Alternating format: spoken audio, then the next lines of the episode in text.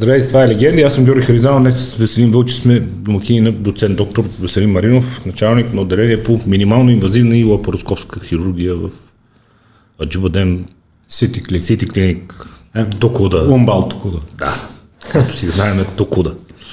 Здравейте и добре дошъл. Благодарим за отделеното време. Благодаря за поканата. Този път предлагам да започнем епизод отзад напред. В течение на разговора ще стане дума за, за всичките квалификации, специализации, награди и така нататък, но преди това бариатричната хирургия.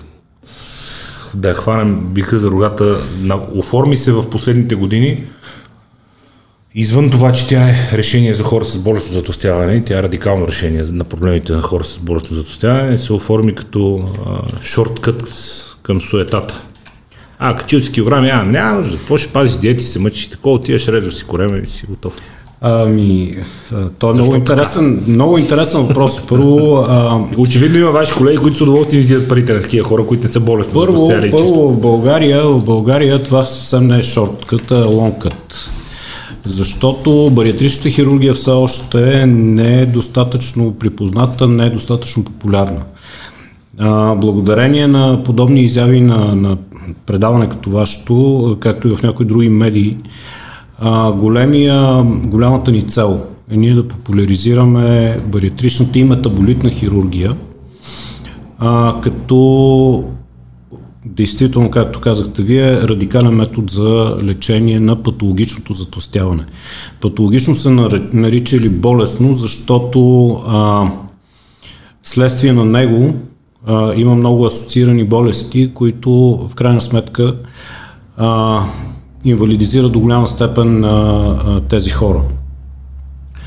И действително с годините а, се убедихме и ние, както и в много центрове на Запад, където а, колегите практикуват такава хирургия в много голям обем, т.е. много пациенти преминават. А, хирургията е популярна, знае се като опция за лечение, че действително това е един добър метод и е сравнително безопасен метод за решаване на, на този проблем. Добър и безопасен от гледна точка на обема храна, който човек може да погълне. Но Не, казахте да. и метаболитна. Какво се изразява и метаболитната? Защото бариатрична, нека го кажем, това е хирургията, самото изрязване на горната част на стомаха. А, метаболитна, метаболитна е в а, случаи, в които има метаболитно асоциирани заболявания, особено диабет, диабет втори тип. Доказано е, че много от пациентите с наднормено тегло и патологично затълстяване страдат от диабет втори тип, като при голяма част от тях с прогресията на заболяването в даден момент се стига до инсулиново лечение. Диабет е страшна болест. Диабет е един от бичовете на съвременното общество, защото а, води след себе си а, много асоциирани заболявания, много а, проблеми, атеросклероза, сърдечно-съдови заболявания, в крайна сметка се увреждат съдовете, артериалните съдове в организма и това е асоциирано с инсулт, инфаркт и така нататък. Моите колеги, които до момента са говорили в това студио, са разяснили така доста детайлно проблема с диабет. И за това се нарича и метаболитна. Тоест в случаи, при които а, има наднормално тегло асоциирано с диабет втори тип, който трудно се контролира. Хирургията е един от радикалните методи, с който диабета може да бъде излекуван. Къде е границата между суетата и болесното затъщаване? А... Защото има много хора, които не могат да се приборят с 10-20 кг, категорично не, са, не се намират в ситуация на здравен риск, но много им се ще да редуцират теглото си или воля, или а, нещо в храненето, недостатъчни познания, може би а, хормонални отклонения, които те самите не са достатъчно, достатъчно висока медицинска култура и все се мъчат, си си мъчат и казват, все си ходиме гладни и дебели. Не става просто за тежка форма за състояние, за обездвижване и така нататък, но мисля, че се сеща за кой пример говоря. Да. Къде е границата между суетата и болестотворното Много добре разбрах въпроса. Той е интересен въпрос. Обикновено пациентите ги води суетата при хирург. Независимо от... Какъв вид хирург? Бариатрични хирург, така да го наречем. Това за пластичните го оставяме друга, друга тема разговор. Да. А, обикновено, е, обикновено е суетата. Независимо от това какво казва пациента, ние знаем, че първото, първият мотив е суетата. А, Действително най-малка част от пациентите осъзнават проблема с болестното затластяване и, и рисковете, които крие за здравето. А, има строго определени критерии. Тоест Body Mass Index над 35, който е асоцииран а, с диабета индикация за бариатрична и метаболитна хирургия. А, сега в някои страни на далечния изток дори Body Mass Index над 30, който е асоцииран с диабета индикация за метаболитна хирургия. А, но Body Mass Index над 35, да. Сега ще ви отговоря на този въпрос с един много прост пример. Да речем една дама на възраст около 45 години, която никога през живота си не е спортувала активно, няма а, никакви а, навици в а, това направление и е с Body Max Index, да речем 40. Това означава, образно казано, при 1,60 ръст, при 1,60 ръст някъде около 100, 100 между 100-110 кг. А, много трудно може да се очаква, че на нейната възраст, с нейното ниво на метаболизъм, тя, променяйки начина си на живот, ще постигне траен ефект по, по отношение на, на килограмите. А, да, има, има и такива примери. Но това са изключително амбициозни и изключително мотивирани хора, които с промяна в начина на живот могат да излязат от патологичното затластяване и да намалят а, риска си за, а, за организма. И точно в а, този момент идваме ние. Тъй като когато е доказано, че един пациент не може да се пребори с конвенционалните методи, трябва да се обсъди и някаква възможна хирургична меса. От друга страна, от друга страна това е казах, че е безопасна хирургия, да, но тази хирургия а, се практикува в центрове, по-скоро и там, където може тези пациенти да бъдат проследявани във времето. Това е изключително важно, защото има различни видове бариатрични метаболитни операции, за тях предполагам ще говорим малко по-късно. А, и те са свързани с определени рискове от някакви ранни осложнения или пък от късни осложнения или пък от недобър резултат от самата операция.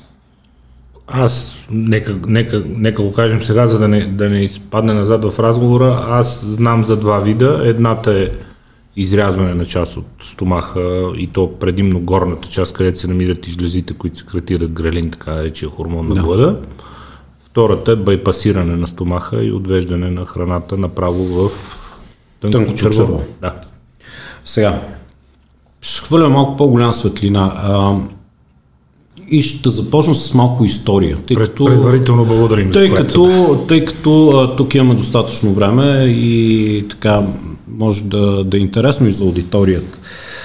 А, с развитието на стомашната хирургия като цяло, 60-те години на миналия век, а и по-рано, когато язваната болест на стомаха и 12-пръстники са били една от така най-често срещаните заболявания и едно от а, а, една от причините за много операции върху стомаха, а, когато не е имало а, лекарства, с които да се потисне секрецията на солна киселина в стомаха, осложненията на язваната болест са били много-много често срещани.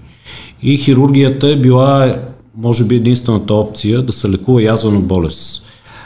А, наблюдавайки колегите а, в тези времена, какво се случва с оперираните пациенти по повод язвана болест, те са забелязали едно, че почти всички отслабват след операция. Основната операция, която миналото се е правило за лечение на язвена болест е резекция на стомаха. Тоест, премахване на 2 трети до 3 четвърти от стомаха, който се свързва с по-дистален сегмент на тънкото черво.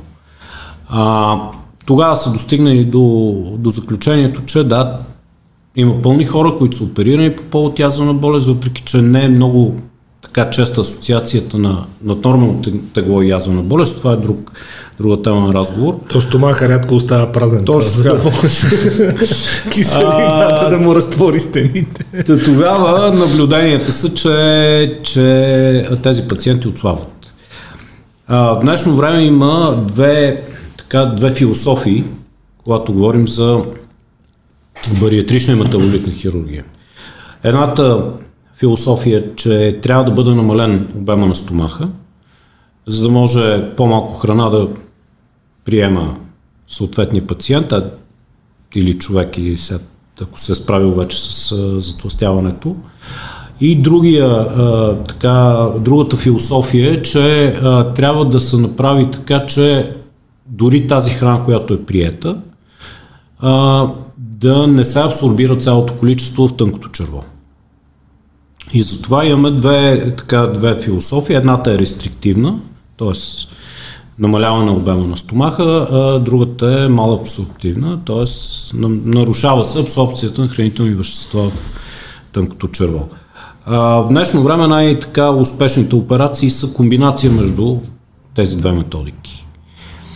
А, първите, първите опити в бариатричната хирургия а, действително датират от 60-те години на миналия век, като една от най-първите техники е а, така наречената вертикална гастропластика. За нея не сте чувал, със сигурност. А, тя и в последствие е отхвърлена като а, метод за трайно решаване на проблема, т.е. в горната част на стомах, така наречения фундус, се прерязва почти напълно, като се оставя един канал между тази част и останалата на стомаха. Идеята е да се ограничи силно а, обема на стомаха там, където постъпва първо храната, да се забави изпразнането през този тънък канал към останалата част на стомаха.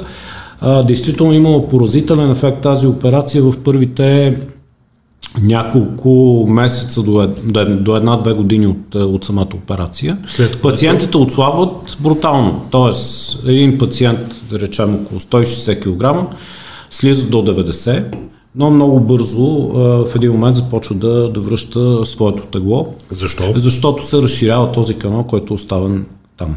И тази операция естествено губи, губи популярност и ефективност. А съвременните бариатрични и метаболитни операции действително така са или а, чисто рестриктивни или комбинация между рестрикция и малабсорбция. Приключи, най... се, приключи ли се бърз въпрос само във да. връзка с отпадналия метод? Приключи ли се с а тая вълна на всякакви пръстени балони? О, да, много отдавна. Да, много се много отдавна. Много се радвам. Много, се много отдавна. Да, и в днешно време има, има методики, при които а, може да бъде поставен балон, който а, да се раздува и да се отпуска а, т.е. За, за, извед, за няколко месеца да бъде в а, стомаха, но това не е трайно решение. В стомаха или в, в, в стомашната кухина? Вътре в стомаха? Вътре в стомашната, в кухината на стомаха, органа стомах, а не в коремната кухина. Да, в коремната кухина, извинявам се. Най-често а, използваната хирургична техника в световен мащаб, говоря за а, Северна Америка, те там имат един особен проблем с затластяването. Епидемичен. А, да. Там е чудесно. А, там е чудесно, да, положението. А, и в Европа, а и в а, Далечния изток а, продължава да бъде чисто рестриктивната операция, така наречената gastric sleeve resection или ръкавна резекция да. на стомах. А, това е, може би, най-лесната като техническо изпълнение оперативна интервенция. Сега Дължен съм да спомена тук, не съм го казал до момента, може би за мен е така е априори ясно, но за аудиторията ви трябва да стане ясно, че говорим за минимално инвазивни техники. Значи всичките бариатрични операции в днешно време се правят по мини-инвазивен път. Минимално инвазивно означава с няколко малки достъпа през коремната стена и инсуфлация на въглероден двокис в коремната кухина – а, стават достъпни коремните органи. Това е философията на конвенционалната лапароскопия или тук, както е показано в момента на роботизираната за хирургия. 3-4 разреза за около сантиметър, които Точно така. около седмица-две вече не са проблем Точно за така. мускулите на коремната стена. Точно така. А, минималният достъп е свързан с много по-бързо възстановяване, много по-малка хирургична травма. Това още е тенденция в световен мащаб. В днешно време хирургията върви на там, тя, тя не върви, реалността е такава днес. днес. Тоест от всички операции, които правим независимо от повода, някъде около 75-80% са минимално инвазивни. Няма да се спирам на всички предимства на мини-инвазивната хирургия, но а, говорехме за ръкавната резекция на стомаха или gastric sleeve resection. А, идеята е с а, помощта на специални инструменти, които разрязват стомака по време на лапароскопията и с титаниеви скоби а, го затварят от двете страни, така че да няма изтичане на стомашно съдържимо след операцията. Ето тук е много добре показано. Да. Се формира една тънка тръба от стомаха, като останалата част от стомаха се премахва напълно, т.е. изважда се от коремната кухина. Дай му стоп кадър в момента. А, не, това, е, това тук е друга операция, ще говорим за нея. предишното това. Така. А, идеята на тази операция е, че ако един здрав човек а, може да поеме на, по време на едно хранене около, лит, около 1500 мл течности и храна, то след тази операция той може да поеме не повече от 150 мл. Много бързо се а, достига засищане, той просто не може да, да приеме повече храна и а, по законите на физиката, когато в една сравнително тънка тръба попадне определено количество течност, тя по-бавно се изпразва към останалата част на дигестивния тракт. Това е една супер стандартна операция, която влиза в задължителното обучение на всички специализанти по висцерална хирургия или по обща хирургия, те трябва да могат да я правят в, в Германия и в Северна Америка. И това е ясно. Тя влиза в задължителния курс на обучение. А, тази операция има много добър резултат, възможно най-безопасната от всички операции за пациента, а, но в дългосрочен аспект доста пациенти след един първоначален много добър а, резултат започват в даден момент, някои от тях, които така след първоначално сваляне на килограми не са променили напълно начина си на живот и възприятие за храна, а, има такива случаи, при които може отново да се разшири стомаха и те да започнат да качват килограми. Купнеят да се натъпчат. Точно Да кажем така. разговорно. Липсва им това да седнат мъжката да хапнат. Е, Точно, така. и 20 от теб. А, но, но тази операция също така, предимство от днешно време е, че тя може да бъде е, лесно а, претворена в някаква друга операция. Тоест, може лесно на втори етап да бъде комбинирана с, да речем, малабсорбтивна техника. Бърз и въпрос. отново да има много добър резултат. Бърз въпрос. Стомахът по принцип е един съд с киселина, в който храната влиза и целта му е да я разтвори и тя оттам надолу вече в черния тракт да бъде а, метаболизирана, абсорбирана от организма, вещества Да. към черния дроб и така нататък, другото се свърли.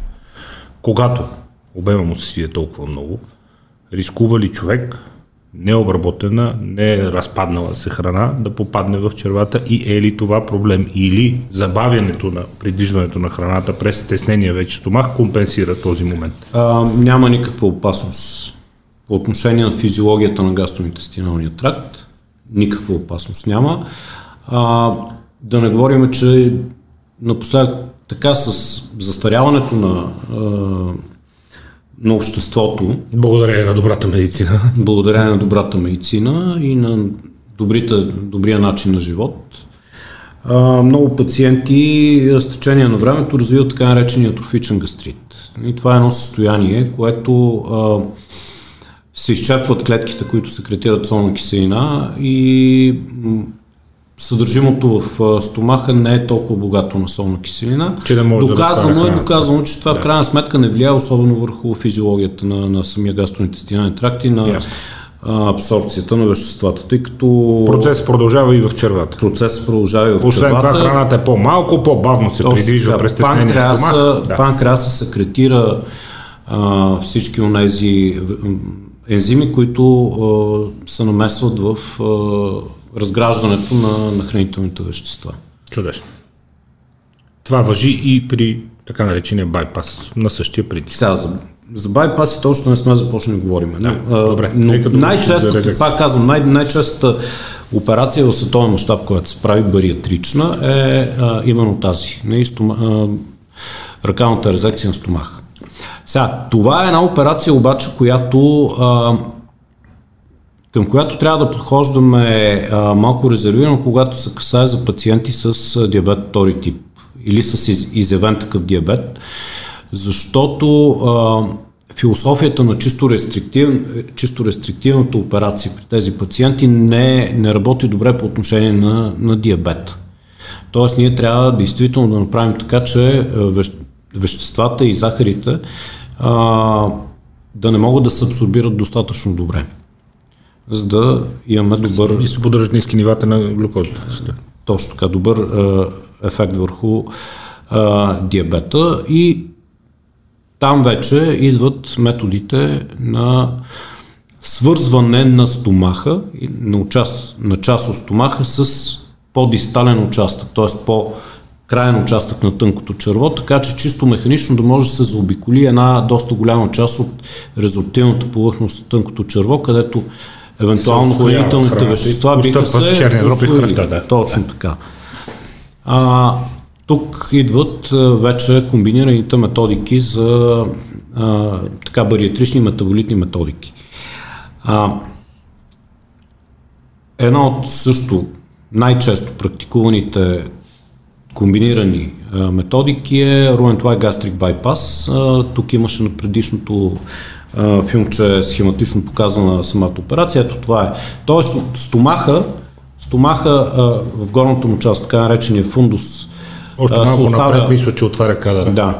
Се оставя... Схема, да. Да, чудесно. Една, едно, една малка, едно малко стомахче, което се свързва с а, по-краен участък на тънкото черво. Тук ги имаме и двата ефекта, т.е. намаление обем на стомаха, т.е. Плюс пациентите не могат да, да приемат голямо количество храна. И освен това, и голяма храна, част от нея не се освоява. Голяма част от нея не се освоява. Това е една прекрасна техника. Това е една и бариатрична, и метаболитна операция, защото доказано е, че голяма част от а, пациентите а, с така направена операция а, и диабет втори тип, на практика диабета е излекуван. Има много пациенти, които са на високи дози инсулин, след подобна бариатрична и метаболитна операция, а, захвърлят инсулина на практика. Те са здрави. При ниски нива на глюкоза организм няма нужда от инсулин. Точно, няма с какво да се бори. А, Въпросът е, че а, тези методики, те са много добри и а, така по-скоро бариатричната хирургия върви, търси начин да унифицира, да намери най-добрата оперативна интервенция. Операцията. Операцията. Може би а, в някои центрове на Запад, някои колеги, които се занимават много с така, имат над хиляда годишни операции, има такива, а, включително има един българин, който е един от най-известните бариатрични хирурзи в света, а, професор Пламен Стайков, с който аз имам удоволствие да работя в началото на моята кариера в Пирогов, но той много-много отдавна замина за, първо за Швейцария, след това а, в Германия в момента завежда една от, а, един от най-големите бариатрични центрове в Франкфурт. А, Та с него сме си говорили на тази тема. А, има някои колеги, които предпочитат и фаворизират една а, определена хирургична техника. Другата, за която ще ви кажа в момента, е може би тази, която в бъдеще ще стане така фаворит в бариатричната хирургия. А, тя е така наречения мини гастрик байпас. Минигастрик байпас е комбинация между ръкавна резекция на стомаха и а, заобикаляне на голяма част от а, тънкото черво. Има колеги а, в Австрия, там където съм бил на, на един курс по бариатрична хирургия, а и така, следейки тенденциите в а, световната литература по въпроса, действително все повече бариатрични хирурзи се ориентират към фаворизиране на тази хирургична интервенция, тъй като тя съчетава най-доброто от е, рестриктивните операции, т.е. там се формира една тънка тръба от стомаха, която забавя изпразването на стомаха към е, вече заобиколената част от тънкото черво. Естествено, говорейки така сладко за, за тези възможни, е, за тези бариатрични операции, резултатите са действително много добри. И има, има пациенти, които, които са неузнаваеми една година след операцията. Да се върнем в началото на разговора. Къде е границата между чистата суета, така да го кажем, защото вие казахте, всички ги води суетата, нормално. Всеки иска сега... да изглежда добре, да свали килограми, да може да се движи, да излиза с приятели, да, да му остане от дивана, да се казва. Суетата води пациентите при пластичните хирурзи. 100% суета. сега аз съм, аз съм хирург, аз съм лекар. А, и не мога да предложа една сериозна операция, която е асоциирана с рискове на пациенти, които нямат медицински индикации за това. Тоест, идвайки един... Идвайки един индикации, вие казахте body mass index, друго? асоциираните заболявания, т.е. диабет, високо кръвно, сърдечно-съдови болести, болести на опорно-двигателния апарат, и така нататък. Тоест, един, един патологично затластял пациент а, няма система в организма, която да не е застрашена от това. Но, момент, да. но, но, сега връщайки се към това, което ме питате, а, да речем един пациент, който е с... спортува активно, но да речем е с около 10-12 кг по-тежък от колкото му се иска, има някакъв проблем по типа на, на дебеляване, т.е. той е с наднормално тегло, но не е патологично затластял, този пациент няма диабет, този пациент няма сърдечно-съдови заболявания и, и дойде при мен и ми каже, ами аз искам да ми направите една бариатрична операция, защото сега тия примерно 98 кг или 105 кг на ръст 1,85 не ми харесват, ама аз искам да съм 70 кг. Да го аз, кажем, бат, аз, батка с коремче. Да, батка с коремче. Бат, батка с коремче. Батката с коремче ще, ще, го пратя, ще го пратя директно при пластичните хирузи, защото те имат решение на неговия Една липосукция продължава по пътя. Да. И ще му изкарат почките веднага. Батка с почки. Да. Оптималната комбинация. Тоест той няма, няма реално, няма медицински индикации. Аз нямам право да му предложа такъв вид лечение. Дори и в нормалния стремеж при капитализма да му вземете парите, да се казва. Това е абсурдно. Не, не сте вие човек. Не. От кой момент нататък вече пациента трябва ли да има всички признаци и всички симптоми, за които говорихте, или вие от етична гледна точка, за която до сега говорихме, имате право да видите, че човек дори и все още, да речем, да не си увреди оставите, дори и все още да не е на инсулин, е ясно, че с килограмите, в които се намира и при положение, че волята му не стига, няма какво остане е време да се взимат да, да, мерки. Категорично, като аз съвсем скоро, между другото, съвсем скоро имах разговор с пациентка, която ми дойде с Body Mass индекс над 50. Оле-ле. В кабинета. А, която имаше съвсем различни, съвсем други оплаквания извън тезата, извън разговора за а, бариатрична хирургия. А, беше изпратен от колега гастроентеролог и така, не, не мога да влизам повече в детайли по, по случая. А, след като си поговорихме за актуалните проблеми, които водят при мен, аз така съвсем а, отдалече започнах да, да обяснявам, че на тази дама а, да, не, долу-горе, на тази дама основният проблем не, не, са това, не са тези оплаквания, които са довели в кабинета, Ами, патологичното затластяване, така го поговорихме с някъде около 20 до 30 минути.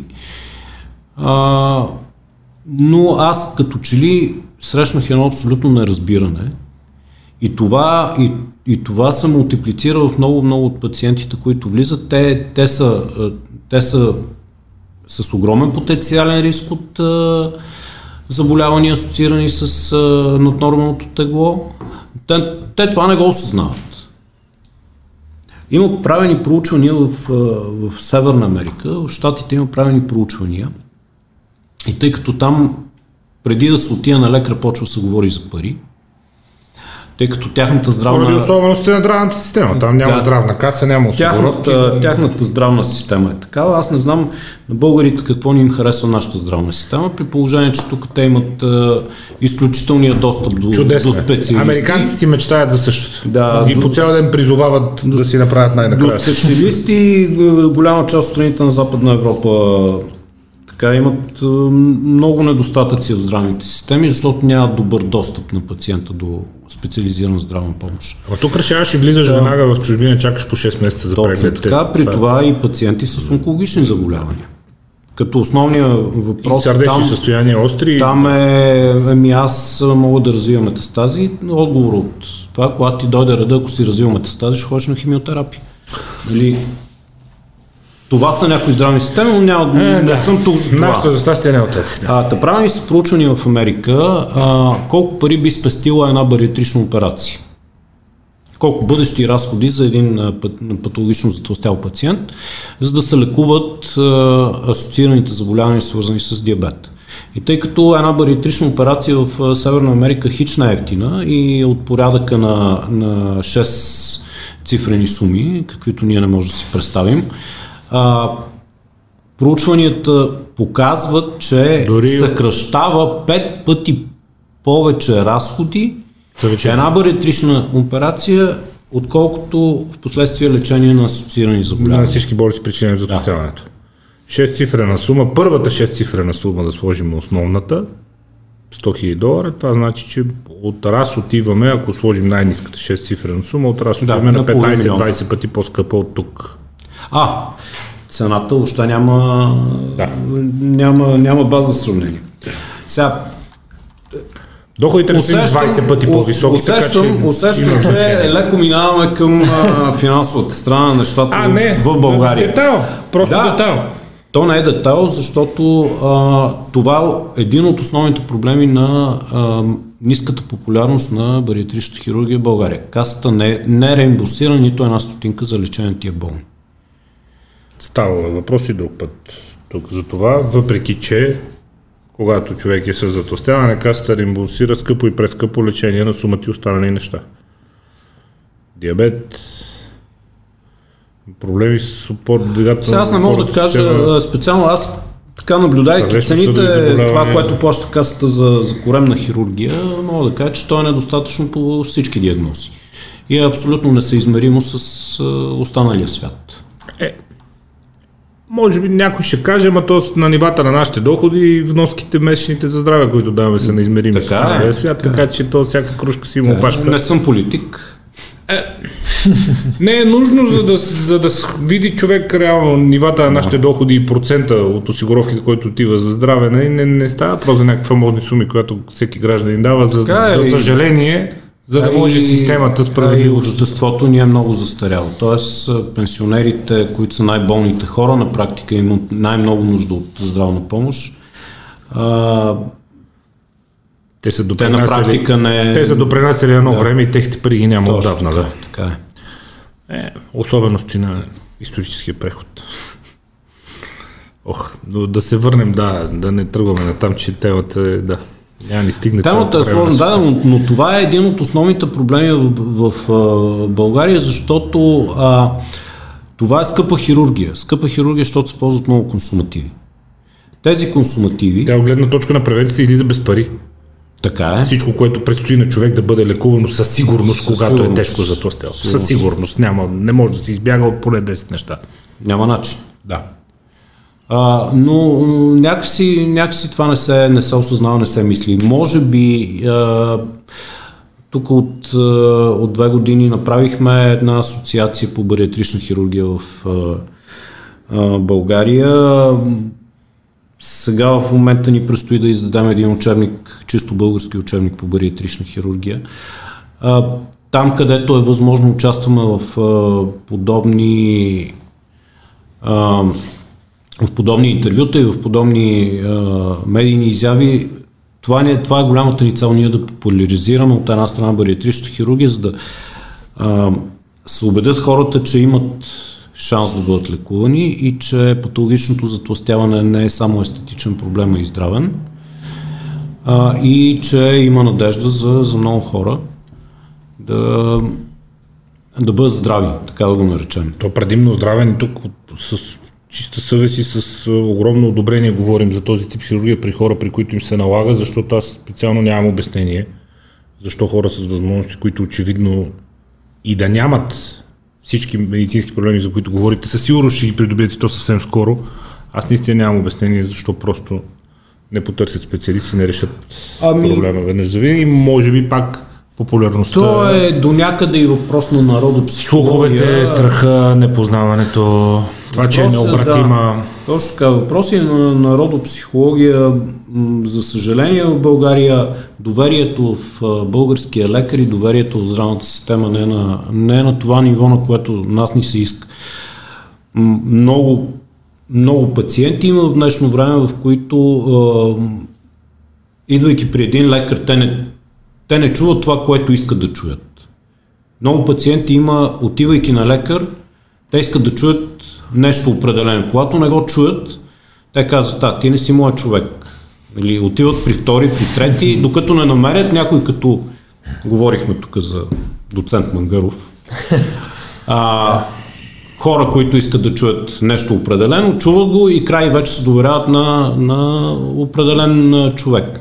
А, Такава е и ситуацията, че може да се злоупотребява с това в България, чисто етично не е изчистен този въпрос. Освен това хората са свръхдоверчиви към шарлатани, да. което губи много време. Аз скоро пообяснях съпруга на Сашка Васела, който mm. обясняваше Ами то, да, тя сега е много зле, ма ние загубихме много време, защото ходихме по врачки, да. ходихме по ходжи, Даже ходихме на един шаман във Франция. Какво търсиш там, бе, човек?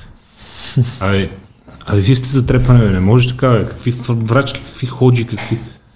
На шаман във Франция. Вика, даже дори и на шаман във Франция ходихме. И какво стана?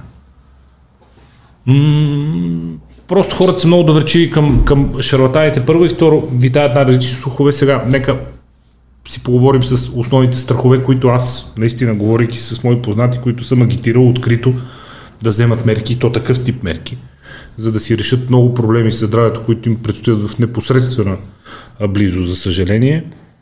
Първи страх, че операцията е необратима и че веднъж, когато това се случи, после човек не може да обърне процеса и да каже, ами да, отказвам се, както беше преди с тия пръстени балони, всякакви просто брат някой да го извади, че операцията е необратима и че рискът от това киселини от стомаха да се върнат нагоре в хранопровода и да увредят хранопровода е твърде голям и той притеснява хората, които малко почнат да навлизат в темата. А, чудесен въпрос. А, първо, в днешно време е, с изключение на така наречената ръкавна резекция на стомах, там се премахва част от стомаха дефинитивно. Да. А, всички останали методики са обратими байпасите и така нататък. Всички да. такива методики са абсолютно обратими. А, много хубаво въпрос зададохте за а, така наречения рефлукс и за опасностите от рефлуксата болест. Патологичното затластяване само по себе си е свързано с а, много по-висока частота на рефлукса и а, по-висока частота на хиатална херния – в сравнение с основната популация.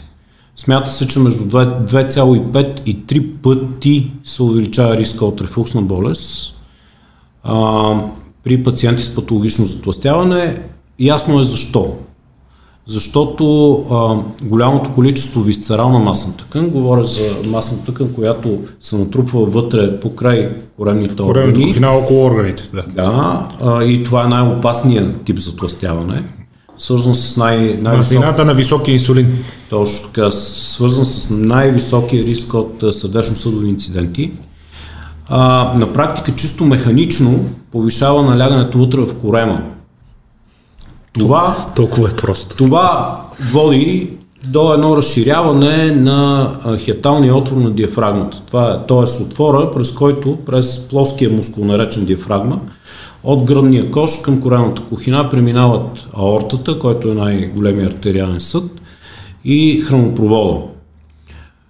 А, има един клапан механизъм между хранопровода и стомаха, а, който не е, не е истинска клапа, такава каквато да речем пилора на стомаха. т.е. там където има един мускул, който когато се може да нищо не може да мине. Да, да. А, а там е а, клапният механизъм между хранопровода и стомаха зависи от много неща. Той първо зависи от ъгъла на, на вливане на хранопровода към стомаха, а, от а, налягането вътре в коремната кухина, от негативното налягане в а, гръдния кош, тъй като има градиент на наляганията в гръдния кош, налягането е негативно, защото е свързано с акта на дишане. А, и при патологично затластели пациенти а, този клапен механизъм не работи добре.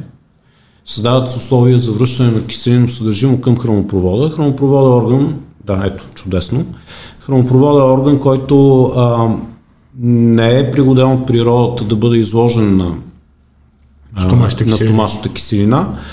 И с времето, когато е изложен твърде често на а, стомашна киселина, в а, епитала, в клетките започват едни промени, които са асоциирани с висок риск от развитие на, на рак на хранопровода.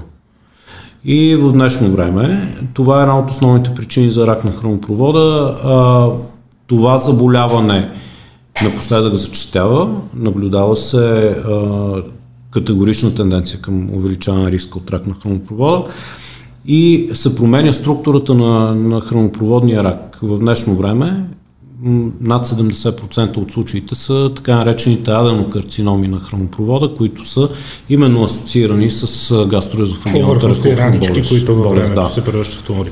А увеличава ли резекцията, отстраняването на части от стомаха, риска от подобен рефлукс и от връщане на киселина? В днешно време а, ще го кажа така, има натрупан вече много голям опит в бариатричната хирургия и се правят много проучвания и върху този проблем, когато хората имат нужда от бариатри. Има препоръки на Американското общество на бариатричните хирурзи и на Американската асоциация по на Американското общество по ендоскопска хирургия, които оценяват риска от гастроезофагиална рефлусна болест и хиатална херния по отношение на изследвания, които трябва да се направят.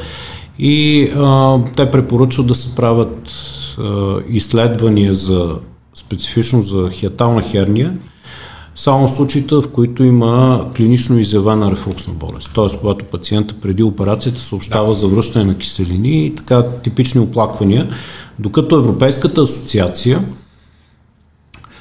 по ендоскопска хирургия рутинно препоръчва преди всяка една бариатрична хирургия да се направи или контрастно изследване на хранопровода и стомаха, или ендоскопско изследване. Въпреки това има много, много интересни данни за така наречената а, асимптомна хиатална херния, т.е. предразположение към рефлуксна болест. А, и само някъде около, да речем 70% от, ендос, от ендоскопските изследвания, около 40% от а, контрастните изследвания, а, реално установяват наличието на хиатална херния, такава каквато ние виждаме по време на самата оперативна интервенция. И именно заради това разминаване, може би северноамериканските препоръки са малко по, по-адекватни. Да, когато установиме наличие на гастроезофагиален рефлукс, тежък, и когато а, има данни за хиатална херния, а, тогава се а, осмисля и, и въобще се ориентираме към това каква оперативна техника да предложим на кандидата за бариатрична хирургия. Тоест, силно вероятно е резекцията или изрязването на част от стомаха да отпадне за сметка на байпас. По-скоро, да по-скоро да. Увеличава риска от по-скоро аркалната резекция на стомаха не е много добра опция, да. а, ако планираме бариатрична хирургия при пациент с хиатална да, херния. Да, да. Това ще, по този начин ще го кажа. Да. Въпреки, че в днешно време има пак има много а, разнопосочни мнения в литературата, точно нали, какво трябва да се направи. Но а, ще го кажа така, при данни за хиатална херния по-добре е ние да направим някакъв байпас. Да. Втори въпрос пак от гледна точка на страхове и скепсис. Това, че не до край обработена храна преминава през стомаха или почти не влиза в него и оттам бива отведена в червата, силно променя чревния микробиом и представлява риск за развитие на заболявания в червата. Вече като знаем, че специално рака на дебелото черво и полипите в дебелото черво са един от бичовете на съвременното общество, точно заради лошо хранене и задръстване на дебелото Точно черво с храна, е. денонощно с храна. Точно така е. Рака на дебелото черво е брутален проблем в нашето общество. Не се пие достатъчно вода, яде се непрекъснато, непрекъснато има някакви и... храна, там някакви отпадъци, някакви полипи, някакви метаболити. Качеството, качеството на храната и липсата на, на достатъчно фибри в гастроинтестиналната система, в дебелото черво, предразполагат. Сега, вече говорейки за бариатрична хирургия и осложнение от стомашно-чревния тракт, а, това също е проблем при някои пациенти. Особено при а, тези комбинирани техники на, а, а, на байпас, при която се заобикаля голяма част от тънкото черво, тези хранителни вещества попадат директно в или в средата, или в по-крайен участък на тънкото черво. Да. Какво се случва?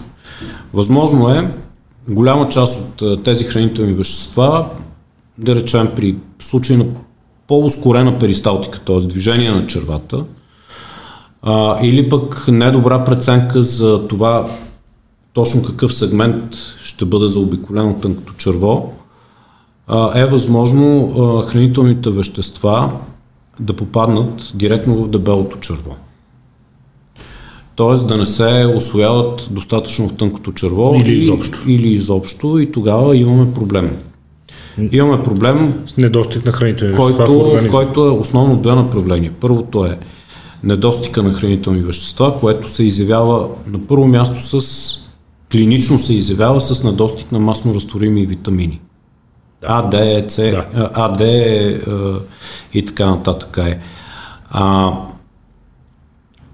от друга страна, голямо количество жлъчни, жлъчни киселини могат да попаднат директно в Тоест, черният дроб произвежда голямо, определено количество жлъчка 24 часа в денонощието. Тя под различни ендогенни стимули преминава към 12-пръстника, оттам нататък в тънкото черво. Когато тази жлъчка няма контакт с хранителните вещества, които, които да разтваря, които да, да разтваря, т.е. жлъчните киселини разтварят да. мазнините, а, те непроменени могат да преминат в дебелото черво. Дебелото черво е изключително чувствително на попадането на жлъчни киселини и реагира с по много, много тежък начин за, за пациента с едни упорити профузни диарии. Следствие на тия диарии пък течностите не могат да се абсорбират в дебелото черво. А, и, това е настъпва, важно, настъпва, за да са му увлажнени стените да, и да може човек И настъпва една огромна да. драма при някои такива пациенти.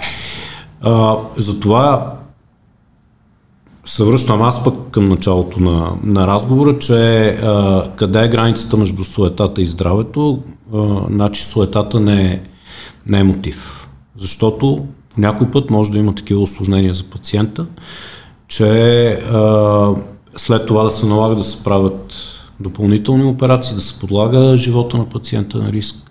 Така че суетата не е мотив. Заради за едната суета да. не си заслужава, така да го кажем.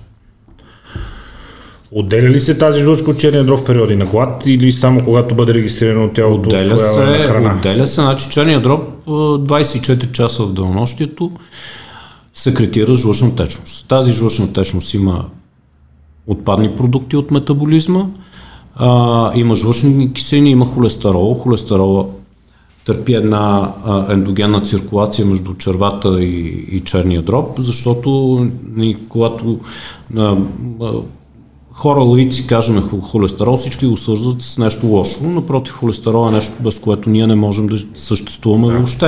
Да. А, тези мазнини влизат в а, структурата в, а, на клетъчната стена. Те са важни за ендокринна система. Да, и, така, и без тях ние не можем да Мъжки и женски полови хормони. Така.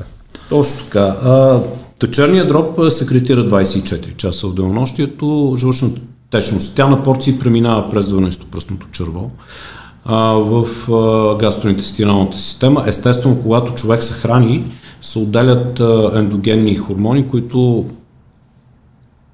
отпускат един мускул, който е в крайния отдел на общия жучен канал, на прехода между общия жучен канал и 12-пръстното черво, водят, дават стимул.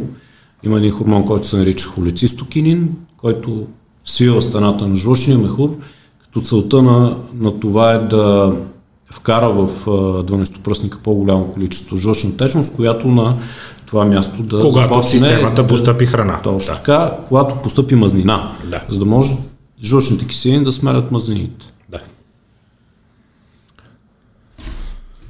Други страхове, свързани с а, повишаване на риска от рак на самия стомах заради изменение на, киселините, на киселината среда вътре и заради неминуемите, а, макар и минимални, както стана ясно, щети, които се нанасят на стомашната стена. Сега все пак няма... има разрез, все пак има шевове, все пак така има... е, това, това е хирургия, това е операция. Това е една брутална намеса в, в човешкия организъм.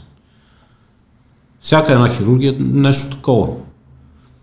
Ние, ние пристъпваме, ние оперираме хората и ги, ги лекуваме, когато трябва да или взимаме, взимаме Пак се пошегуваме за сметка на естетиците, да. ама те да, да си оправя малко носле това. Те като гледат как да. трушат и чупат и режат и пиват. Да, и какво носле, е сериозно, да. Бяга тук, да.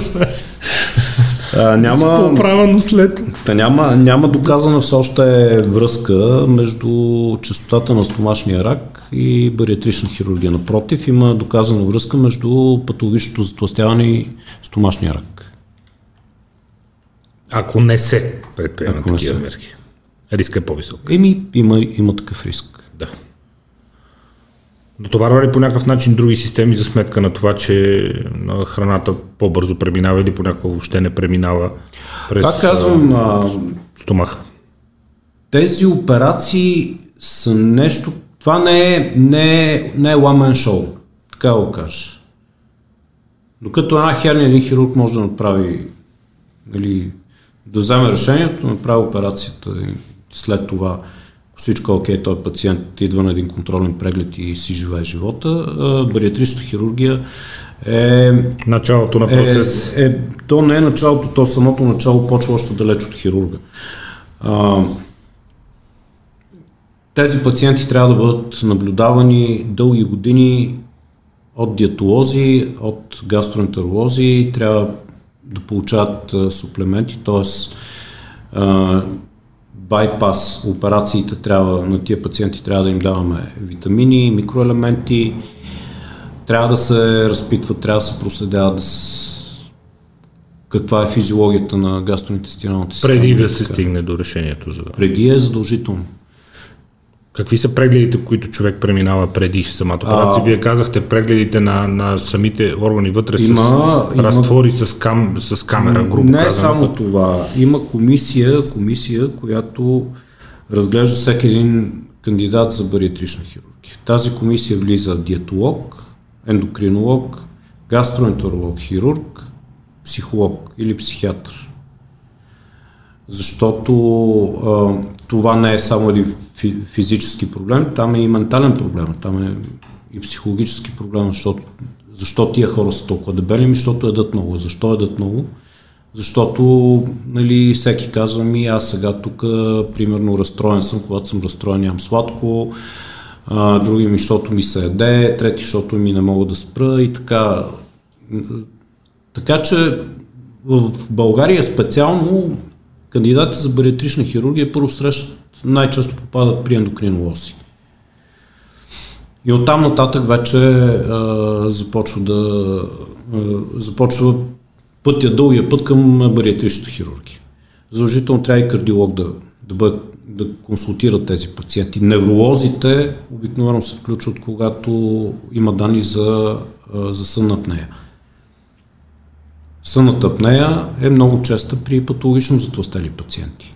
Тоест периоди през нощта е, да. на, а, на фази, в които да речем около една минута пациента не диша. Най-малко всички ме познати, деца отслабнах и спрях да хъркам. Е, да. Да, да. Да, но, но там, а, там, е, там се получава един патологичен Да. кръг. Да. Защото когато има дълги периоди на, на апнея през нощта, това забавя страшно много метаболизма. Това води след себе си до прогресия на затластяването. Споменахте ендокринолози. Според вас, вие не сте ендокринолог, но сте човек, който работи с много такива пациенти и редовно комуникира с ваши колеги. Яйцето или кокошката? Затластяването уврежда а, и а, променя Психиката, да. нивата на хормоните в организма или човек казва, еми ген, тя понеже с Не, кофти не, не. хормони и затова така надебелява. Чай сега те кофти хормоните не са ти напълнили чинията. Извинявам се. Яйцето или кокошката? Затластяването е проблем, създава проблеми с хормоните или хормоните предразполагат към затластяването? Ами, основно затластяването води до промени в хормоните. Сега някои пациенти, които са с а, промени в а, щитовидната жлеза а, и така нататък, действително, действително страдат от по-бавен метаболизъм, имат склонност към напълняване. Но това е един много дълъг процес. Един много дълъг процес, който в, а, а, докато се достигне до патологично затластяване, а, а, може да бъде обратим във всяка една фаза. И то не е много трудно за вашия колега, доктор Лъчева Да. това говорихме, че реално с а, набавяне външно на, и на Т3, и на Да, мъжки да, да. женски хормони, нали, това, това са неща, които сравнително Това е много, кируват, много дълъг процес. Когато човек не се оправдава с ми е- този проблем, за да... Аз познавам много хора, които са с компрометирана функция на щитовидната жлеза, но редовно се изследват, редовно си а, пият субституираща терапия, няма такъв проблем. Нали? Значи не е това. Добре. А, излизайки от- сферата специално на бариатричната хирургия и на, на начинът този метод да е изключително ефективен като справяне с затластяването по принцип в останалата част от вашата практика, в която вие имате и а, специализации и постижения, а, кои са най-често срещаните заболявания на стомаха, обословени от съвременния начин на живот, изобилието на храна навсякъде около нас, странните и доскоро непознати на нашето тяло и на нашето ДНК, хранителни вещества, които приемаме. До какво води цялата тази лудост цялото това изобилие около нас? Ами много, така много лесно ще ви отговоря на този въпрос. Съвременната наука а, е достигнала до извода. Говориме, а, в днешно време се говори само за evidence-based medicine. Тоест за медицина, основ, основ, основаваща се на доказателства. Чудесно. И колкото и да ни се иска да си мислим, че а, рака сам по себе си е генетично заболяване, да, то, то е такова, но 80% от случаите са а, свързани с начин на живот и с средата. 80. 80%. Благодаря. Веднага казвам. Га, този, видовете рак, които на мен ми се налага и на нас като коремни хирузи да лекуваме, това са ни от най-честите, естествено. Рака на дебелото черво е изключително разпространен, с тенденция да така повишава се е, частотата в днешно време и се подмладява, т.е. все по-млади хора засяга. Рака на стомаха е зловещо заболяване, защото а, съвременната медицина не е измислила как западното общество, не говоря за източното, да се справи с този проблем. Източното общество, тъй като там частотата е много по-голяма и това е свързано с начин на хранене, т.е. те ядат сурови пушени риби и така нататък. А, там в Япония и Южна Корея и в Китай а, скрининга е жесток. Тоест всяка година всички отиват на гастроскопия. Там хирурзите оперират първи да стадии. се търси в ранна фаза. Да. Въпреки страхотната им Хиру- продължителност на живота, въпреки това, че са в норма, нямат затластели. Хирурзите там оперират първи стадии стомашен рак. Успеваемостта, 5 годишната преживяемост е над 80%. Значи те, те там са се справили с стомашния рак.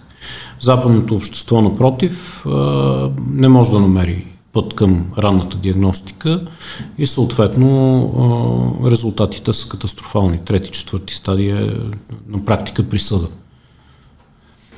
Рака на панкреас. Рака на панкреаса въобще не- е много далеч от причините за него не са толкова далеч, колкото рака на дебелото черво, например. А, ясна, е връзката на, ясна е връзката на рака на панкреас с а, алкохола и с а, тютюнопушенето. Значи цигарите са първи увреждащ фактор за панкреас. Това може би го чувате за първ път. Е, Първата Цигари- асоциация, която всеки човек си прави е устна кухина, гърло и бели дробове. Цигарите, цигарите увреждат еднакво панкреаса и белия дроб. Почти е така. А, ранна диагностика няма. Трети и четвърти стадии това заболяване е присъда. Така че а, факторите на пре- прекомерното, пре- прекомерната употреба на месо. Има връзка с а, рака на панкреаса, има връзка с колоректалния рак, с дебелочревния, има връзка с стомашния рак. А, липсата на зеленчуци и на плодове. Айде плодове по-малко. Но, но зеленчуци и фибри имат категорично отношение към рака на стомах. Правени са проучвания, между другото, аз преди време четох едно, тъй, тъй като нитратите, нитра- нитратите ни са доста сериозен рисков фактор за рак на стомаха, това е доказано, но те в голямо количество ги има Е, защо, нали? консервантите Просто на месо, да. консервантите на месо а, и в много по-малки количества ги има в а, салатите, които ядеме. И си мислиме, че нитратите нали, в, сал, в салатите са много вредни. Оказва се, че не е точно така. Пържолата са повече. Правени са проучвания и препоръките са следните. По-добре ящите салати с нитрати, отколкото да не ядете салати. Е, разбира се, така погледнато. Нитратите, Да. азотна молекула, да вика. Ще подуе малко стомаха повече. Газ като газ. А, модерните диети, кои от тях са издържани общо взето от страна на медицината и то специално от ваша гледна точка? Ми вижте сега, трудно ми е да кажеш. Първо, Добре, да първо аз тогава. първо да не ги, съм... Първо да не ги съм започнем една по една основните. Кето. Месо и мазнини. Трудно ми е да дам препорък. Супер е диетата, защото аз лично съм пробвал. Отслабнах преди две години с 10 кг с кето диета за 3 месеца. След това се промених начина на живот, започнах повече да се движа и да спортувам и ги задържах. Чудесно. Сега, не се интересувам толкова много от, от диетика, за да мога да дам а, конкретни препоръки. Вижте, Вие човешки сте наясно с кои човешкият храни, организъм- какво, какво натоварване създават на системата. Човешкият организъм е една енергийна система. И като е- една такава енергийна система, да, а, там има много условности по отношение на метаболизма, но това е една енергийна система. И когато в тази, една енергийна система внесеш повече енергия, отколкото изразходиш, естествено в организма е трупа някъде. Рестото се трупа и е видно къде да. Така е. С просто око. Както се казва. Та, универсалната диета е по-малко количество храна, по-малко въглехидрати и повече движение. Добре, защото казахте не прекомерната употреба на месо, много хора, Така е. в някаква степен, включително и аз, са по-скоро Така е.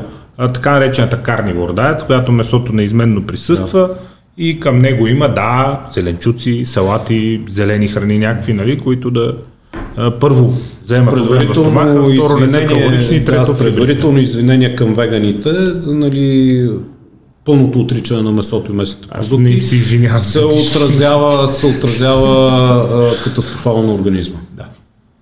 Е, Окей, вие им си извинявайте, аз за нищо не им си извинявам на веганите, не, но нищо, те хората ще им дойде къла някой ден, дано. А, м, фастинга, периодите на гладуване. Това са интересни тенденции в днешно време. Действително има, има такива диети, които се основават на intermittent fasting. Тоест на периоди на, на дълго гладуване. Правени са също доста проучвания, които установяват, че действително гладуването е нещо полезно за организма. Както и да го погледнеш и така, в смисъл процесите, които почват. Дава възможност. А, така... Намаляването на глюкозата, намаляването на инсулина, даване на възможност да се възстанови чревни да, микробиома стомаха, да си възстанови нормалната киселинност. Да.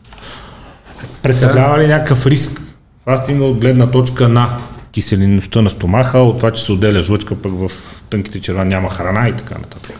Ами, трудно, трудно ми е да, така да на първо се четене, за всички да. ефекти, които има едно гладуване върху гастроинтестиналната система, но при всички ситуации полезните качества на, полезните моменти в едно гладуване, т.е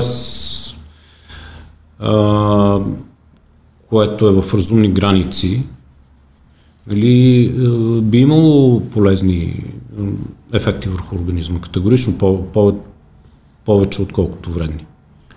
Течностите, къде са в цялата система, защото а, абсолютно по пътя на елементарната логика, стомаха, пак казваме, един съд с киселина, който трябва да има киселина. Не, не го, не го да гледаме може, като стомаха, храна. Стомаха не го гледаме като съд. Чисто разговорно. С чисто разговорно. Стомаха е, стомаха е един много сложен орган.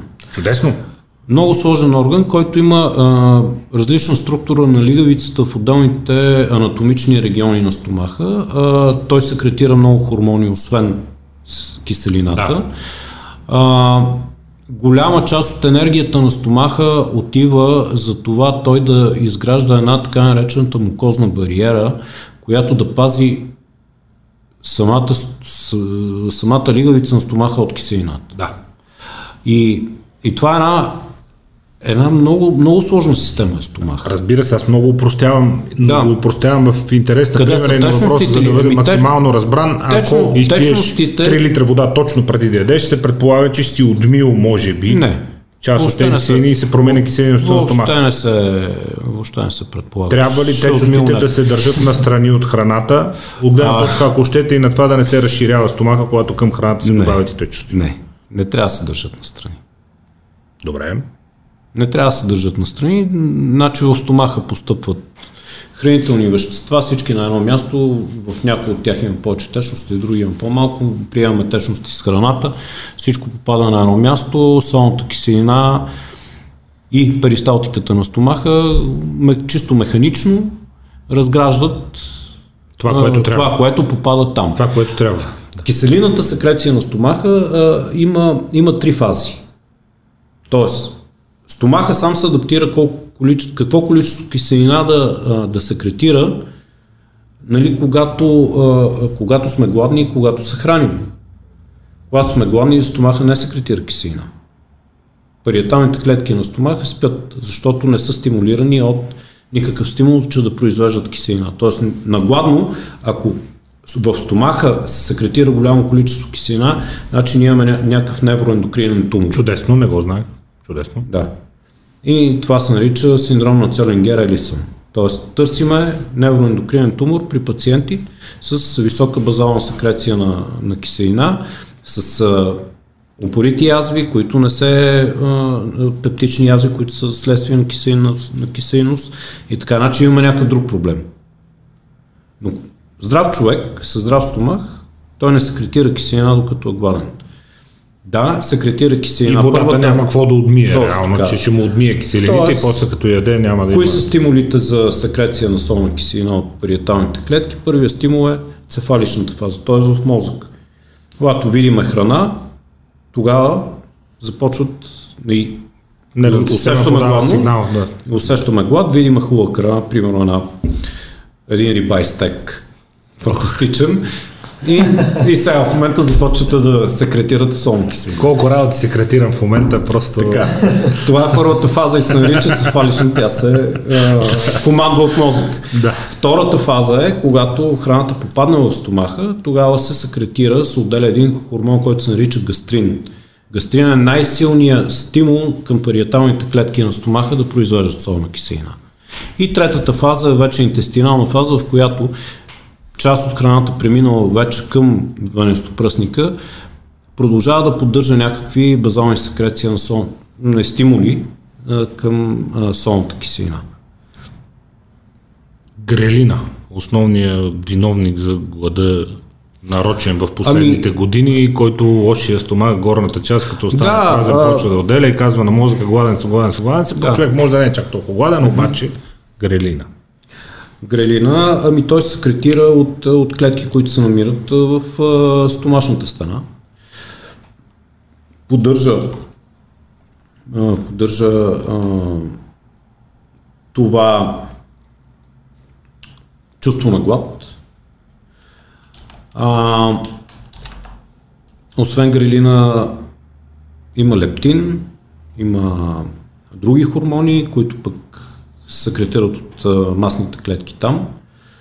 А, така че това е една много финна система, а, която а, поддържа глада или пък потиска глада. В днешно време има инхибитори на GLP-1 а, хормона, които, а, които могат да потискат чувство за глад.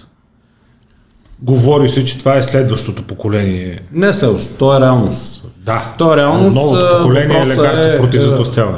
Въпросът е, въпросът е до каква степен има резултат върху патологичното затластяване. Ваши колеги от океана, които че... съм слушал, казват, че голяма и това е едната пътека, другата пътека е с препаратите потискащи нивата на глюкоза и на инсулин, респективно да. на около и самия метформин и близки до него молекули. Ми метформин, ако беше панацея, нямаше да има дебели хора. Те не знаят и не го пият. А, пият го. Пият го метформина. Между другото, между другото да хубаво, хубаво е, че стана дума за метформина. Метформина е супер. Метформина при пациенти с диабет втори тип според мен е задължителен. Доказана е и връзка между употребата на метформин и намалените рискове от развитие на някой видове рак. Така че те и в протоколи за антиейджинг го вкарват вече заедно с други неща. Така Метформина че... е супер. Метформина а, по индиректен път, ако приемем, че действително пациентите намаляват а, а, телесното тегло и намаляват, риск, намаляват тежестта на диабет втори тип, се отразява много добре върху черния дроб. И, и така, метформина е хубаво откритие на съвременната медицина, така да го кажем. Тя, то не е на съвременната, то е повече от 20 години трябва. Всичко, което съм чул и прочел е точно в тази посока, но да не каже пак някой, че нещо рекламираме. Нищо не рекламираме, по-си говорим за метформин, тук не, не говорим за... Всеки сам си чете и си трупа знания, информация и си ходи и да. се вижда с лекари и си взима решения. Така че а, това няма чак толкова голямо значение. А, окей, стомаха е освен да произвежда киселини за разсваряне на храната, произвежда и сумати хормони. Доколко оперативната намеси и устраняването на части от стомаха се намесва грубо в ендокринната система на човек. Да, еми това е хубав въпрос. При повечето а, байпас техники стомаха остава на място. Няма намеса и промяна тоест в ендокринната. Ние не го махаме. Да. Да. А, единствено при ръкавните резекции на стомаха се а, премахва, но пък хубавото на тази методика е, че там не се премахва напречно, а там се премахва надължно. Тоест, тъй като структурата на стомаха в различните анатомични отдели е, е различна и има а, лигавицата и подлигавичните слоеве а, са отговорни в за секрецията на тези хормони, включително говорим и за витамин B12. Да, но всеки един отдел оцелява. Но всеки един отдел оцелява и а, не се наблюдават след една добре изпълнена операция, ръкавна резекция на стомаха, не се наблюдават дефицити. Тоест пациентите не развиват след това а, желязодефицитна анемия, която е следствие на недостатъчност на витамин B12 а, и не са наблюдавани някакви други сериозни отклонения. А при всички останали методики, независимо каква тръба се формира и какъв остатък има в стомаха, останалата част на стомаха си остава в корема и той си функционира като ендокринен орган. Излизайки от а, сферата на хирургите и връщайки се в а, здравето и в голяма степен и суетата, но здравето най-вече, Обратимо ли е разширението на стомаха? Колкото хора, толкова да, мнение. Да, обратимо е, разбира казва, се. Той да умреш от глад, той веднъж като ти е разширен стомаха и край вече. Едва ли не, както вие казвате, присъда. Нали? Ма, да, то разширението на стомаха а, е такова, че следствие на, на, на прекомерната... Според, според много хора е еднопосочно. Да. Само се разширява никога не се Ама да. това е извинение, няма такъв вариант. това да не е гайда, че се разширява. Значи вижте... Тя ако... гайда така няма въздух се свива. да, еми точно това е, че ако, ако човек, който е свикнал да яде по 20 кафтета на сядане, нали, да изпива половин каса бира, Нали, ако, ако същия този човек го сложи да има месец на диета и той не яде почти нищо. Той казва, непрекъснато съм гладен, защото ми е разширен стомаха и той сега не се е свил и аз сега пак като хапна и то никога няма ми се прибере. Няма Чувал такова... сте го хиляди пъти. Ама как? То това е ясно, ама няма такова нещо. Тоест е в сферата на извиненията. Да. Тоест, ако човек намери воля да ограничи Ама волята е на храната, нещо, която на, значи, приема, стомахът му ще се свие. Пак казвам, патологичното затластяване е много, много, много дълъг процес. Човек не, не става 150 кг да, то не за един месец. Днес за утре, да.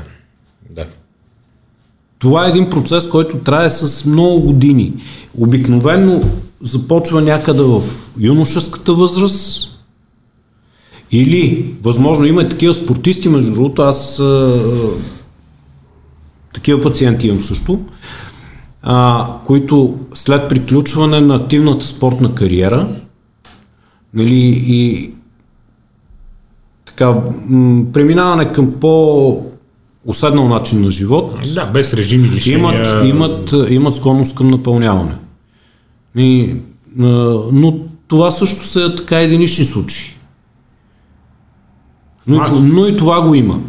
А, да ви кажа честно, а, голям проблем е в, а, в днешно време а, детското затластяване. Това е огромен проблем. Никой преди от старите ендокринолози, лекари не, не, не е лекувал диабет втори тип при деца. В днешно време свои, го има. Като гледам свои храна, тия деца, аз не знам как са живи, не че са затостели. Това е... Това е чудо на човецата, нали? С тия Ми, всичките, и всичките проучвания, които, които, са, които обясняват на практика затостяването в съвременното общество, стигат до един много прост извод. Механизация на труда, транспорт и, и, и се е по-достъпна е, храна. Да. Е, е, те, това са хората двете, работят на бюро. Това са основни причините. Хората работят на бюро, не се движат по никакъв начин. Обръщането, ние май друг път сме го говорили с теб mm. в, в здраве епизодите, че в, в западния свят, особено в големите градове, се обръща тренда. Mm. И тези, които живеят в центъра на големите градове, средностатически с по-низки килограми и повече се движат, защото ходят много да, пеша, понеже там пък е проблем да, да имаш да, кола. Факт, да. Нали, няма къде да сложиш тази кола, си сложиш на главата. И те много повече ходят пеша и много по-често ходят пеша. Mm. Слезе до магазина, слезе. Докато в предградията всичко ти е на 4 мили, на 5 мили, на 6 мили, ти на всяка ходиш колата. С колата да. И а, проблемите се изместят към предградията, защото преди нали, беше бягал от центъра, дишаш чист въздух, сега вече го няма този проблем, защото много ограничиха трафика. Mm. И много пък ходят пеша. Той по малките градове така. Но Там също това е съвремието, е да, от Факт. къщи в колата, от колата в офиса, от офиса в колата.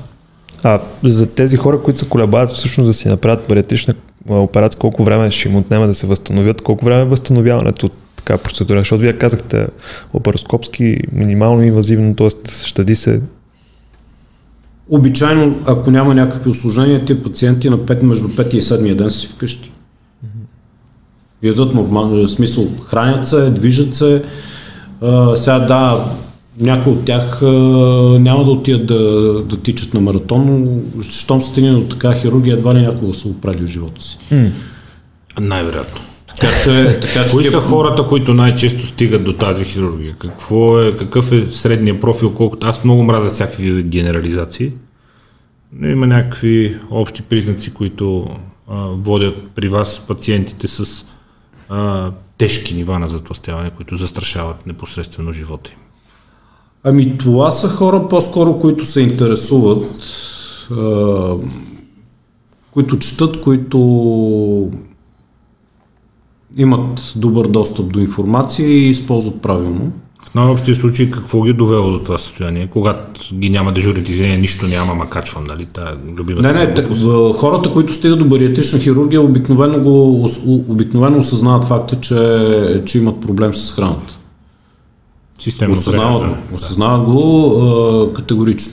Тези, които отричат а, това, че имат проблем с храненето, обикновено и не стигат до бариатрична хирургия. Те, те, те не са убедени, че имат проблем. Или че той е някакъв друг вълшебен такъв. Да. Нищо няма, ма качвам. Да. Ходи, кажи на хората в Африка как го правиш, защото те там умират от глад. Нали? Поне да, да те изследват да видят чудо на природата. Нищо не няма. Но, но и, и така и, и липсата на информация. Значи, това е, това е основен проблем. И за един средностатистически м, пациент, който е, да речем, с 40-45 body mass index на 50 години, а, който не ползва езици, ползва интернет, нали, основно за социални мрежи, И за пасианс. а, и, за- да, и там за каквото и да било, но не, Да. не за да се Да, да. обогати неговия мироглед по някакъв начин. За него бариатричната хирургия е нещо, което може и да е чувал някога, но абсурд. Или може и въобще да не го е чувал. Проблема е, проблема е и в нас лекарите. Проблема е в, в периферията. Проблема е в личните лекари. Проблема е в там, където в по-малките болници, в ендокринологиите, в гастроентерологиите, такива пациенти не се мисли за тях като на, на, на хора с сериозен проблем. Там се гледа, фокусират се колегите върху диабета, фокусират се върху някакви други заболявания, сърдечно-съдови заболявания, лекуват ги, но не казват, бе, ти имаш проблем, който може да ти реши всички други състояния, бе, отиди и еди къде си. Ама това е ети хапчета за кръвното, ети Да. за диабет тип 2, ети хапчета за съразширяващи, ети хапчета за противосъстиращи, айде чао. Да. Ема, Проблема е и в нас. И в нас лекарите е проблем. Добре, за вас къде е етичната граница и, и въобще как стои от етична гледна точка въпросът с бариатричната хирургия в смисъл, че ако кажете, ей, хора са затосяване, елате се оперирате, ще изглеждаш като търговци, които се стремат всяка цена да продадете им продукти да оперират възможно най-много хора. Ако обаче се държите, както сега, по-скоро консервативно, много хора, които са с болестно затластяване, няма откъде да разберат и да развият достатъчно доверие към този метод, за да дойдат при вас и да си решат проблема, а не цял живот да си купуват 15 набора хапчета и нищо да не правят, да продължават да си дебели и обездвижени. Този баланс как го намирате? Еми, трудно е. Трудно е да се намери този баланс. Първо, защото ами, условностите са много в България.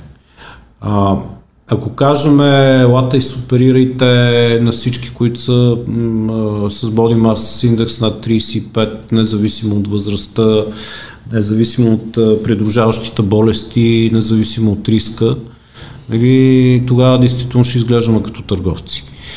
А, особено аз работейки в частна болница. Си кажа, той ми прави обороти. Значи, еди то в държавните ти пак си плащаш за операцията в е- кеш, така че... пак е същата работа. същата работа. да. А, Дали си в Александровска или при вас, ти операция с Второ- с пари, които трябва да ги извадиш да ги платиш. Второ, ние, да, освен всичко, носим и доста сериозна отговорност за тия хора. А, нали знаете, че Нещо, един, което често се забравя, а, че не е професия един- като професия. Принципно един доволен пациент води с себе си още един. А, един недоволен пациент а, ще отблъсне между 10 и 100 други. Особено в ерата на информацията. А, трябва да се говори с тия пациенти. Трябва да се говори. А, трябва мнението между лекарите от различните специалности да е едно и също. А, още повече тази хирургия хич не е ефтина в България, защото пациента трябва да, да ги извади тия пари от джоба си и да ги плати. Ни, нито здравната каса да. ще му ги плати, нито някой да. друг. В този смисъл казах, че няма и... много голямо значение да е частна и държавна болница. И, и, и общо заето, общо заето а, българският пациент, нали, пациента, независимо какъв е той, пациента трябва да е много добре мотивиран. Пациента трябва да срещне срещу себе си обективност, трябва да, да срещне а, срещу себе си един лекар, който на достъпен за него език да му обясни, а не използвайки медицински термини, а, какви са рисковете и какво може да бъде направено за него, какви са рисковете и а, така заедно да, да достигнат до извода, че нали, за него е по-добре да се направи операция. Защото да, повечето пациенти действително започват да изхождат от, от гледната точка на, на външния си вид. И по-малко от гледна точка на здравето си. А то е следствие. Те здравите хора и... изглеждат добре. То, да. В смисъл, ти като всичко ти е в норма, ти изглеждаш добре и това е следствие. То не е... Вижте, много е... Трудно е в България, много трудно. България е много трудно. Аз твърдя, че тази операция е по джоба на всеки работещ човек, ако се постави за цел и като в момента, в който осъзнае важността и от елементарни е... неща, ако спестява по някой лев, след 6 месеца всеки един работещ човек в София, да речем, като знаем колко тук средната заплата, може да си я позволи. Категорично е така, а, но пък като че ли патологичното затластяване и начина на хранене засягат малко по ниските слоеве в социалната столица. Е, сигурно може да се изведе и такава връзка. Качество на храната, да. заобикаляща среда, приятели, хайде да спортуваме, хайде да тренираме, хайде да сме готини. Хайде. Така е, но при всички ситуации е, е добре, когато, когато има подобни събития, които да, така, да популяризират, да Дайте се вика да отиде пациента и да пита. Каже, да, има, има начин да ми се помогне, но те трябва да осъзнаят, че патологичното затластяване е патологично, защото е съпроводено с рискове за здравето. Това не го осъзнават много от, от хората. Това е един от големите проблеми на така наречената лоу култура в Штатите, събудилите се прогресивна младеж, нали, за която такива жени, като тази дама на снимка, на клипчето, започват да ги слагат по кориците на списанията и казват, че това е новото а, нормално, да. новото секси, Точно така. А, да живееш в комфорт със себе си. Ти живееш в комфорт със себе си, ама ще умреш на 35 години от 15 така. Е. болести. Нали? В смисъл, живота в комфорт със себе си няма да е много дълъг и щастлив. Така е, статистически е доказано, Стига сте че... на клишетата, стига да. гледайте клощави манекенки, това е новото нормално, нищо нормално няма. Статистически е... патологично за тластеите хора живеят много по-малко, отколкото останалите. Доказвам. Самоцелно ли е редуцирането на килограмите в крайна сметка или е а, част от решаване на страшно много проблеми? Защото Ай, какво като останеш, няма да ставаш манекен, не, няма да ставаш когато, манекен, а, когато... ще станеш здрав. Никой няма да ти говори да ходиш на, да снимаш за каталог за бельо, Тоест, но ще си здрав. Да, здравето, здравето е функция на интелект, според мен. И според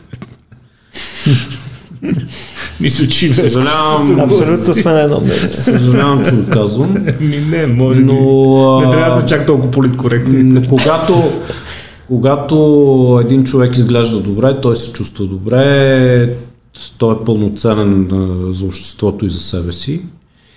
И а, просто осъзнаването, че, че външността не е, не е функция на само на гена,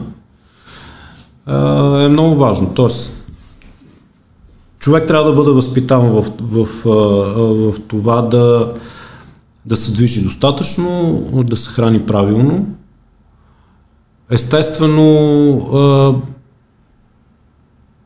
много, много трудно го осъзнават това хора, които така да речем не са а, не се интересуват толкова Добре, моля да не се интересуваш от тялото си. Може. Аз и пак и друг път сме го дали този пример. Двучасови лекции ми изнася за, за колата си, нали, кой датчик светнал и това какво значило, и феродото, и реглажа, и инжекционите, неща, които изобщо не ме интересуват, защото в крайна сметка си има автосервизи и не знаят абсолютно нищо за собственото си тяло. Какво е това? Категорично. Кога си при последно изследване? Ма, сигурен, че Ама, си, окей, какво е това? в да не ти е висока захарта, но си на шишка контекста- бял, как ти е инсулина? Не знам, какво е това? В контекста на, неща. на 20% вакцинирани българи против COVID-19, аз мисля, че този разговор е абсолютно излишен. Абсолютно е така. Ами на той не е излишен, на- напротив, трябва непрекъснато да има такива разговори и ние ще се стремим всячески да стигат те до а, все повече и повече хора, но може би първа стъпка е, към осъзнаването е, че, че западният свят и списанията и за, и за дрехи, и за спорт, те не налагат стереотип, който цели да ви унижи. Напротив, показването на едно здраво, хармонично тяло, това здраво хармонично тяло за него е ясно по дефолт, че човека не е затластял, не е задържал вода, има много добра физическа активност. За, за да има много добра физическа активност, значи много добре се възстановява, значи са му добре хормони, значи добре регенерира тъкани, значи. В смисъл, здравото и добре изглеждащо тяло е следствие от изключително здравословен начин на живота и от това, че сумата и неща в тази сложна вселена, нашия организъм са наред, за да е това тяло във формата, в която го виждате. То е следствие и то, този резултат трябва да се преследва през здравето. Много ще дойде от само себе си. Много здравните системи в интерес на истината а, не само препоръчват, а принуждават хората да си правят профилактични изследвания. А, и това е, това е, може би това е бъдещето. Защото е доказано, че сами за себе си а, много малка част от хората се интересуват какво се случва. Но когато ти си задължен да, да отидеш на профилактични прегледи, веднъж годината е достатъчно. Да се пуснат едни базови а, изследвания, да се направят така среща с един и двама специалисти в зависимост от риска. И а, тогава, тогава, когато здравната каса или финансиращия орган ти каже, че ти ако, ако не спазваш подобен начин на, на, на лечение, на спра да ти покрият това ще лечение. спре да ти покриват Да, лечение. еми да, и и еми да. това е също един от възможните изходи. В някаква степен е справедливо, да. защото не сме длъжни всички ние от осигуровките да. си да плащаме за вредните навици на някой, който хиляда пъти му е било казано да не го прави това, да не приема толкова много алкохол, да не яде толкова сладко. Когато не се съобразяваш, другите не са ти длъжни. нали? Дори, дори има, има някои препоръки, които а, специално за Северна Америка, и с оглед на тия проучвания, които се правят при патологично затълстелите хора и, и при ефекта от бариатричната хирургия при тях, а, няма да е далеч момента, в който препоръките ще са за бариатрична хирургия при такива пациенти ще са, ще са категорични. Тоест, ако ти не си направиш тази операция, ние след време анулираме ти да за те покрием, страховката. да. Анулираме ти за страховката. Да. А то в щатите най-големия кошмар е да ти анулират за страховката, да откажат да те застраховат, защото тогава за всяко най-малко нещо ще трябва винаги да имаш приготвени пари кеша, цените са Цените са алеле брутални. мале. А на, на Майкъл Мур Сико филма започва много хубаво. Филмът Сико на Майкъл Мур, ако не сте го гледали, го препоръчвам. Той от доста левичарска и комунистическа гледна точка, но посочва доста често, честно, извинявам се, недъзите на така наречената американска здравна система. То, това е нещо, което не съществува само Да. по себе си, няма такава система. Няма нали? такава система. И започва много смешно. А, един си отрязва на банцик пръстите и дават едни чайки, как рот там и разнасят ни. И вика, да, Джон си отряза пръстите. Ако иска си зашие средния, 10 000 долара. Ако иска безивения, 15 000 долара. Ако иска и котрето, 20 000 долара. Джон имаше само 10 000 долара и си заши само средния пръст. И после го дава на филма Здрасти. какво прави човек? Толкова пари има в него. Ти като няма за страховка, колко ти е кеше толкова. Те не могат ти го пазят цял живот пръста там да събереш парите. Оха, какви неща си говоря. Да. А, много благодаря за отделеното време. И аз благодаря Пожелавам ви здраве, успехи, още усилия в популяризирането на всичко, което правите. Имате нужда, хората имат нужда от него. А вие, уважаеми наши зрители, първо страхотно ви благодаря за всички коментари, особено под епизодите. Рубриките здраве, отзивите ви искрено ни зареждат и ни карат да, да продължим да правим всичко, което правим с помощта на специалисти като доцент доктор Веселин Маринов. Ако вие ваши близки, приятели, познати са с очевадна форма на болестно затластяване, потърсете специалисти като доцент доктор Веселин Маринов и вземете мерки. О време, моля ви, защото в последствие просто ще бъде късно и ще бъде и много, много жалко и за затластелия човек и за всички негови близки, които в крайна сметка понасят всичко, което се случва на един болен човек, така че вземете мерки време, престрашете се, отидете, потърсете такава консултация. Това наистина са методи, които спасяват животи в реално време и предотвратяват ни много, много тежки и неприятни периоди от живота на затластелите хора и техните семейства и близки. Така че доцент доктор Веселин Маринов започвам пак с името на болницата Аджубадем Сити Клиник София Токуда. Да. Благодаря ви. И аз благодаря. за отделеното време и Благодарим. Бъдете здрави всички. Успех. Благодаря.